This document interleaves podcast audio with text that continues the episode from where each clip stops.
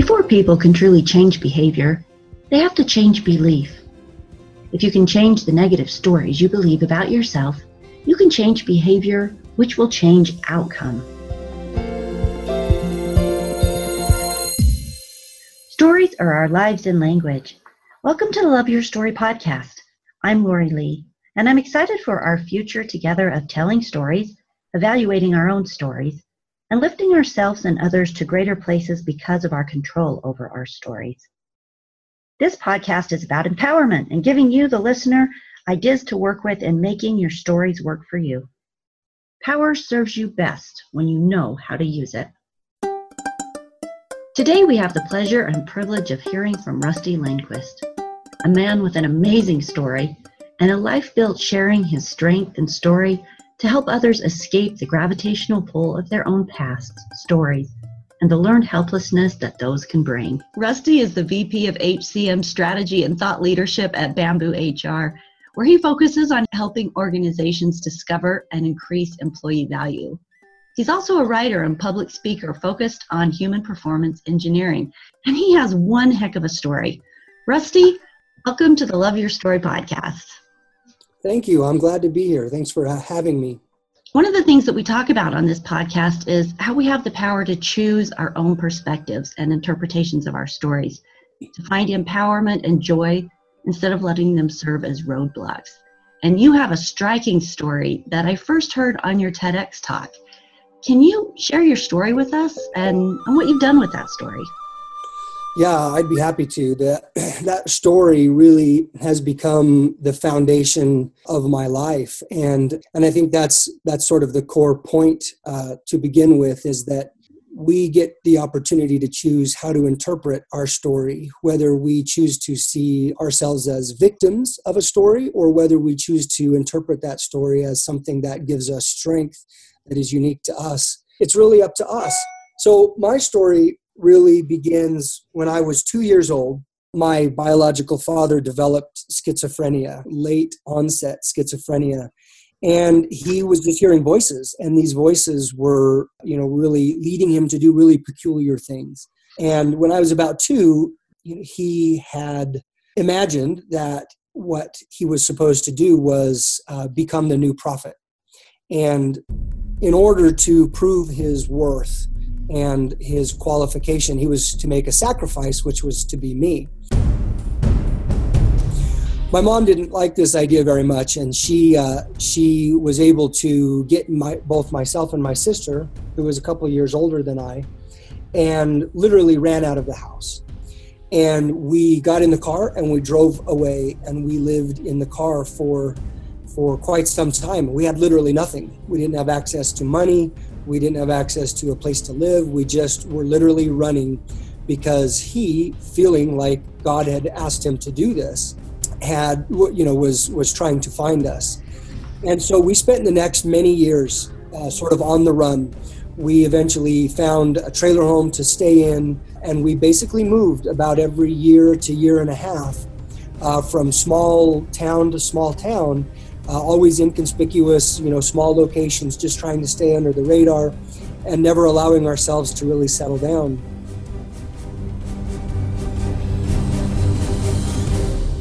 And during this time, of course, we really had next to nothing except for that we had each other, which really, to me, was everything. As tough as times got, and, and there were very tough times, there were times when we had very little or nothing to eat uh, where I would have to steal food from neighbors' houses or construction sites.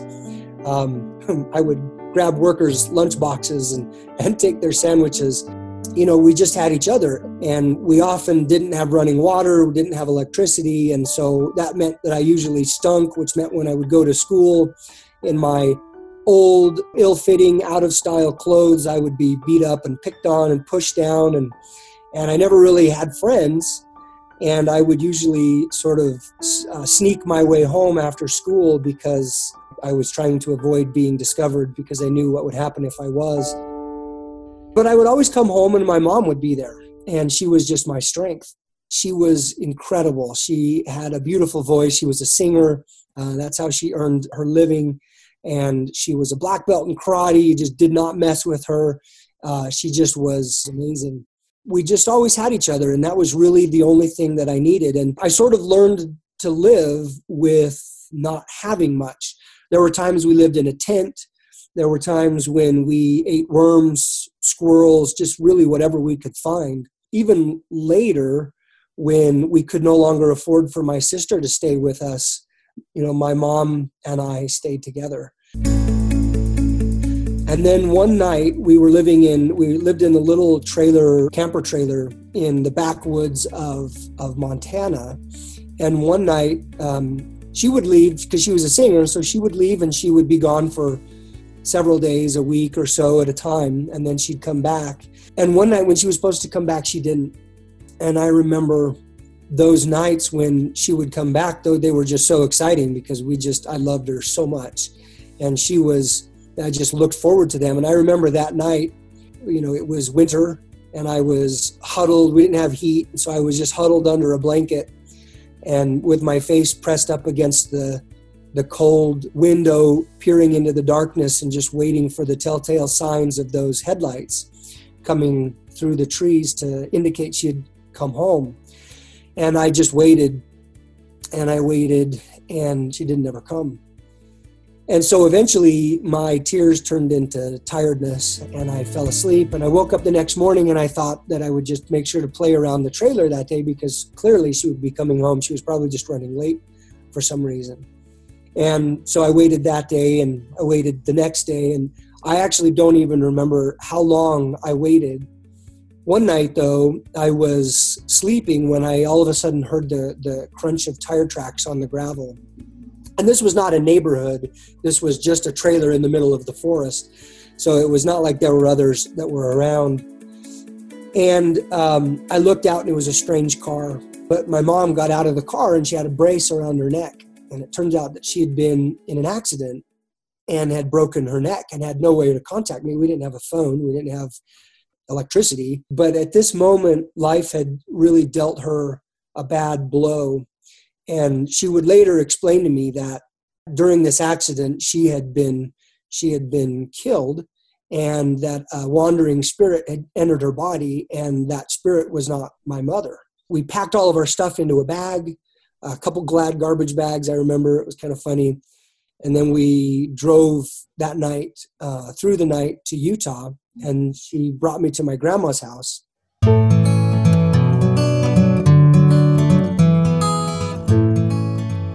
the next morning sort of sat me down in the living room and, and told me that she was leaving. It was sort of the first time that my world just stopped because I, I didn't know how to process that. I didn't know we'd been through so much. She had been married two other times, but three other times. After that, each of those marriages were abusive, you know, angry, mean, drunk people. It didn't just didn't go well we had always just had each other and all of a sudden i had to face the prospect of a life without her. And i was 12 years old.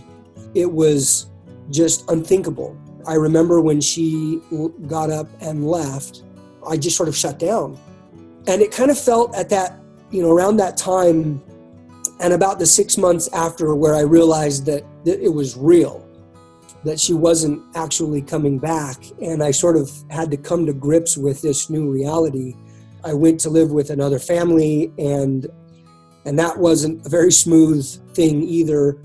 And this was just a really hard time, and it really felt like life had just had it in for me, and I felt like it would it had thrown me down, and it was beating me up and stamping on me, and just getting all kinds of pleasure out of watching me suffer.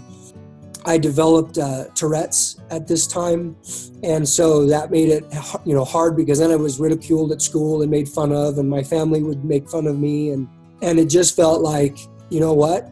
I was on a path that was going to lead nowhere. And all of a sudden, I realized something. I re- and I it was uh, it's strange when I look back because I was only 12, maybe 13 by the time this sort of realization hit me. But I realized that I didn't have to be a victim, and I didn't have to subscribe to this story that life had given me. I didn't have to simply ensure the continuation of this of this narrative. And and I thought about it like that. And I realized that I had the the ability to either allow myself to be consumed by anger and pity and regret and loathing and of life and all of this negative energy or I could choose to do something about it. And at that moment, uh, I really started to make up my mind that I was going to be strong, that I was going to change my life, that I was going to allow that what I actually had was that I had been given this incredible gift, this gift of a sequence of experiences that gave me an inner strength that nobody else I knew had. And I realized that the type of person I was able to be because of that story, because of that those experiences, was something that other people lacked. And I started to see it as an asset and not as a liability. I started to recognize that this was the thing that was going to set me apart in life. It was going to be my foundation. And wow, what a tellable story. I mean, I've given just an incredibly high overview summary, and I have left out so many of the amazing and terrible things inside of it. But I recognized that it was an asset, and that was a real turning point for me. I want to say first how phenomenal it is to have that breakthrough on your own as a 12 year old. That says incredible things about who you are and your ability to start doing that at such a young age. So, when your mom, you said that she had another spirit enter her body, did she come back to life and boot that spirit out, or was she saying that the other spirit had sort of taken over her? Well, you've unearthed the rest of the story, as Paul Harvey said. when I was about, it was maybe only three or four years ago, when all of a sudden I got a an email from my cousin who had found my mom, and she's like, "I have to come talk to you." And I said, "Well, I'm I'm going to London on a business trip tomorrow. Can it wait?" And she's like, "It can't wait." And she said, "The whole story that you've been told your whole life about what your mother did is not true. And I said, wait, wait, wait, wait, back up. And she told me about how the story that she got from my mom was that actually she did say she was leaving, but she was not leaving permanently. She was leaving to go to Canada for a, a singing gig that she had got, and that she would be home in about a month. And while I was gone, I was taken basically because they thought that it would be best because life had been the way that it was and they thought what would be best for me is to actually remove me from that situation and put me in a different situation. And so now i don't really know. I don't know what actually happened. I don't know if i was actually taken from my mother beyond without you know that's that's her story and i and it's very believable and i listen to her tell it. And and i think wow how awful her story is if that was true. And so since then, we've been in contact. She now lives close. We text almost every day. I love her dearly. She's an amazing woman, uh, incredibly strong. And now I have a relationship with her. And I just have realized that I don't actually care to excavate because I've gotten what I needed from the experiences. And I don't care to find out who's responsible because it's not a liability, it's an asset. Well, and you have done phenomenal things with that particular asset. You have built your life and career around lifting others and helping others to follow a path that you started on at such a young age. Can you share with us how you did that or what it looks like? You know, you work on a daily basis helping people to reframe their stories and to find empowerment instead of loss and bitterness. What are some um, techniques that you teach and understand that we can gain from and how to reframe our stories? I work now for this amazing company uh, called Bamboo HR. And in the what 20 some odd years I've been working, this is the, the single best company and people I have ever worked for without any exaggeration. And their mission is set people free to do great work the idea that sort of lies at that core is that people are capable of greatness and organizations are capable of greatness but sometimes we get held back sometimes we get stuck I like to think of it uh, using the term in physics called escape velocity, which is what physics describes as the momentum and inertia and velocity that is needed for an object to leave the gravitational pull of the Earth. It's a powerful analogy because I think each of us in our lives, in our careers, sometimes in our relationships, we get held back by the gravitational pull of lots of things the gravitational pull of our past, the gravitational pull of our beliefs, the gravitational pull of our, our peers, sometimes family, sometimes our environment. It's really up to each of us to escape that gravitational pull and achieve greatness. And sometimes people need a little help. Sometimes people need a catalyst, someone who recognizes in them something that they don't recognize in themselves. Behavioral psychologists have studied if you want to lastingly change results, your instinct is to focus on behaviors, but a focus on behaviors actually only yields a short term impact to results. If you really want to change results, you have to change thoughts and beliefs because it's our thoughts and beliefs that inevitably give rise to our behaviors. And it's our behaviors that create our results. And if you change the way someone thinks about themselves the way they what they believe about themselves what the way they think about their future then their behaviors will follow suit and the results will follow. And then the results will reinforce those thoughts and beliefs. Mostly what i do now is help people and organizations change the way they think the way they think about people, the way they think about what they're capable of, the way they think about their past. It's what you so often talk about in your podcast this reframe. I help people reframe because that is the pivotal moment. Without that reframe, you lack the foundation that you need in order to launch and reach that escape velocity. The reframe comes first. You have to change your thoughts and beliefs before anything else. How do you do that? If you could give us one tip on how you encourage people to be able to find that reframe. There's some, some research that was done a while back that's sort of famous now, which is that if you put fleas in a box and you close the lid on that box, you'll hear the thump, thump, thump, thump, thump as the fleas try to jump out and they hit their head on the top of that box. All of a sudden, you'll stop hearing any sound. And at that point, you can open the box and the fleas will never jump out because they've learned that they can't. Often I see this is where people are in their lives. They've tried. Most people, it's not that they haven't tried, it's that they have tried and that they haven't succeeded. The things that they, the, the first things that they need to do is to first recognize that they're actually not stuck. That what they're suffering from is something called learned helplessness it's self imposed limitations. That the limitations they're suffering from are untrue, they're lies, they're just a story that we've told ourselves we can't do it.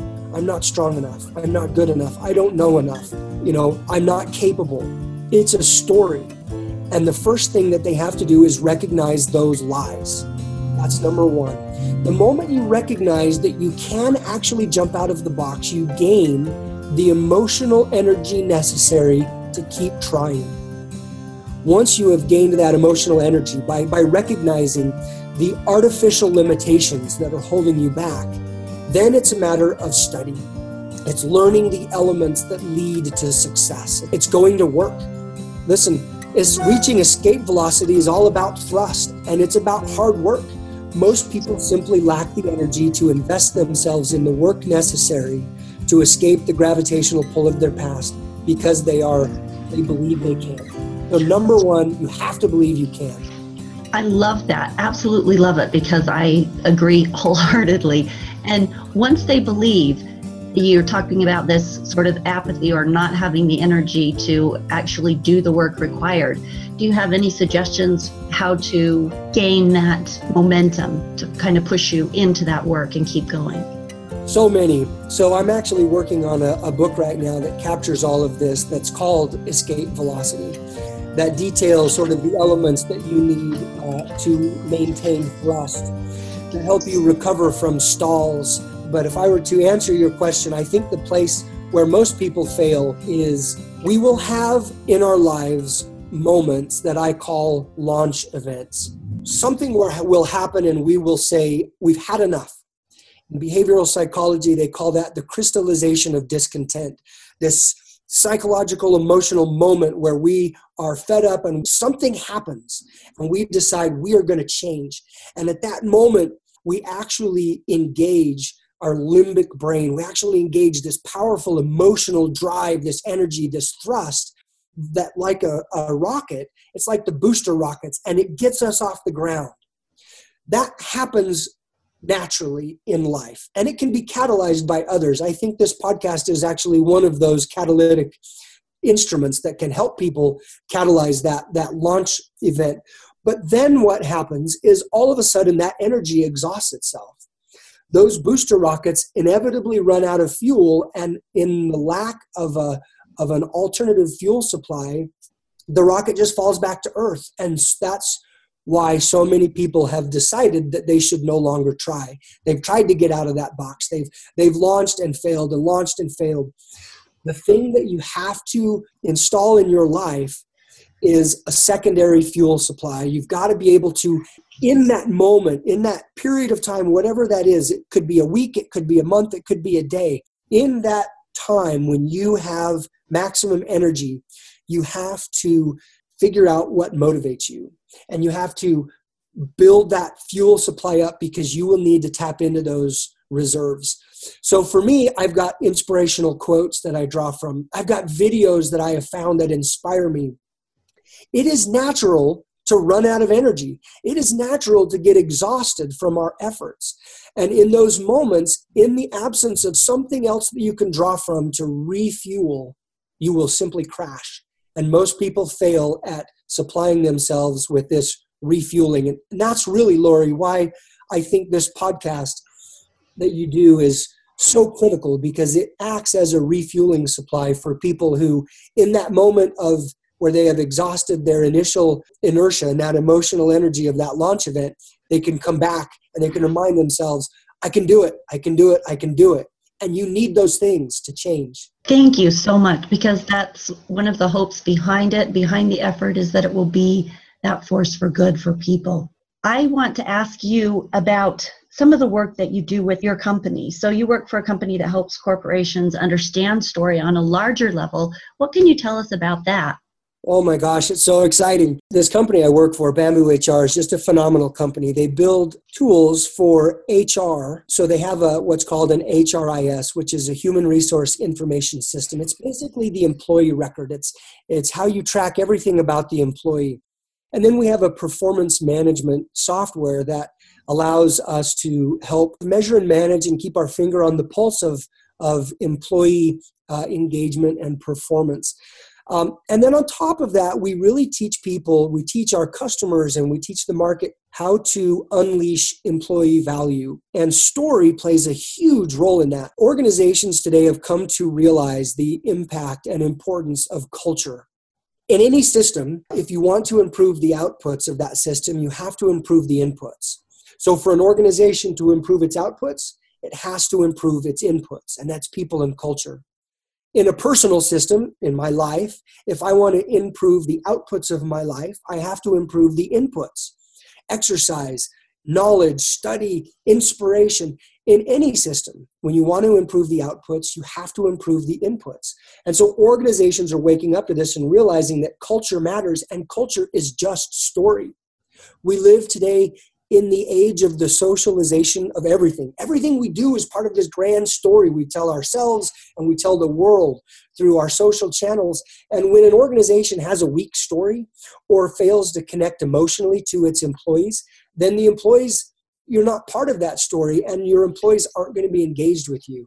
So leading organizations are realizing that we want to have a cause, we want to have a purpose, we want to have a culture that is that that fosters engagement and and relationships and fun and and is healthy so that we become part of our employees story. Because once you as an organization become a part of your employees personal story you get magic. And without that you don't have that magic.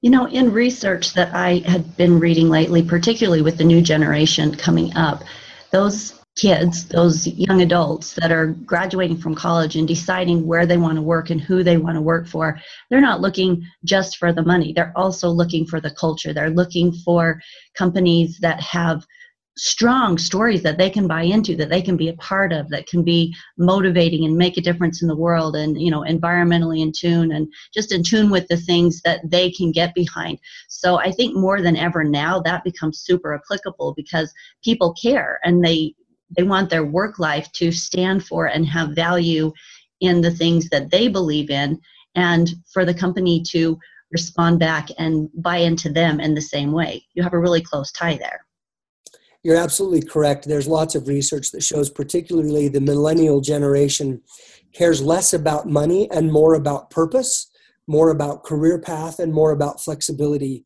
And purpose really matters.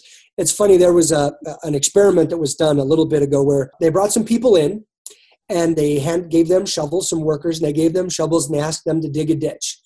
And they paid them normal wage. At the middle of the day, they said, okay, Thank you for digging this ditch. Now fill it in. And so the workers were like, Well, why? And they're like, That's not your business. You're just being paid to work. So fill the fill the ditch in. So they did it. At the end of the day, the manager came and he told all the workers, he says, if you'll come back tomorrow and do the same thing, I'll pay you double what I paid you today only half the people came back the next day. so then the next day they repeated the same thing. They dug a ditch the er, first part of the day, last part of the day they filled it in. The manager came back and says, if you come back tomorrow and do the same thing, I will pay you double what you earned today, which is now four times what the average wage is. The next day, only a couple people returned, which demonstrates it's not about money. We have to find meaning in story, in life, in purpose, in what we do. And, and it's this pursuit of meaning that, we, that we, really is what we supply by having a story, by having a purpose. Well said. And I think that's in our own lives too, you know, just in the everyday life as well as in our work lives, that meaning, that story that we build about our lives, what we're doing, finding purpose for our lives, all of that becomes super critical. I'm excited to read your book. When's it going to be out? Well, we are working on right now with a publisher, and uh, we're um, shooting for the end of this year. Excellent. So it'll be on the shelves. We can buy it at the end of this year. Will, that's my hope. It will be on the shelves, hopefully by the end of this year. Awesome. So Escape Velocity by Rusty Lindquist. That's right. Thank you. It has been a pleasure having you on the show today. Do you have any parting words that you would like to leave for the listeners? I would just say and sort of conclude with this. In some way, each of us are in that proverbial box. In some way, it could be in a relationship, it could be in your career, it could be broader in your life. In some way, each of us at some point finds ourselves in a box, stuck within walls of self imposed limitations I would just extend the invitation to get out of your box. Get out of your box and recognize that you are capable of far more than where you are today. No matter where you are today, and it could be that you are somewhere great, no matter where you are today, you are still capable of far more. And if you know someone else who is suffering from the same circumstances, you go up to them and you say, Get out of your box, and then tell them the story because other people need us to invite them out of their box in the same way that we need invitations occasionally to get out of our own. Thank you so much, Rusty. Everything you've said today have been great words of wisdom, and we are walking the same path together, you and I teaching very similar things. Thanks for your time. My pleasure. Thank you for having me. Self imposed limitations, which we know are the stories that we tell ourselves. These are the first beliefs that need to change in order to change our behavior, which in turn will change our output. Get out of your box and see what you are capable of. See how much more you have in you. And your challenge this week is to keep working on weeding out the negative stories that you believe about yourself and your past. Reframe just one of those this week. Sometimes it just takes one at a time, and pretty soon you're there and you've reframed a whole past into something beautiful. I'll see you next week on the Love Your Story podcast. And don't forget to sign up for the weekly thought on the website. Go to www.loveyourstorypodcast.com. Thanks, and we'll see you then.